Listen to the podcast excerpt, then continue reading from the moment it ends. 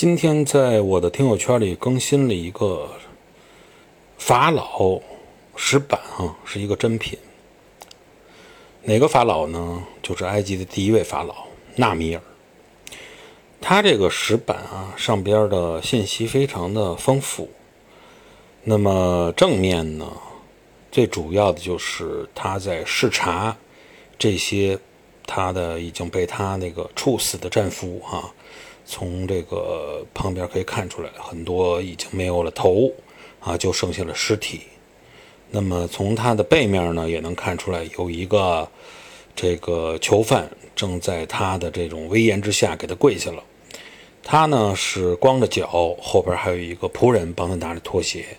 上边的他这头鹰啊，以及这个祥兽所插的啊六个这么六个柱子吧。代表着什么呢？代表着他已经统一了上下埃及，所以整个这个石板上边刻画的不但精美，而且信息丰非常的丰富。呃，也欢迎大家有时间进入到听友圈去品鉴欣赏这么一件无价的艺术品。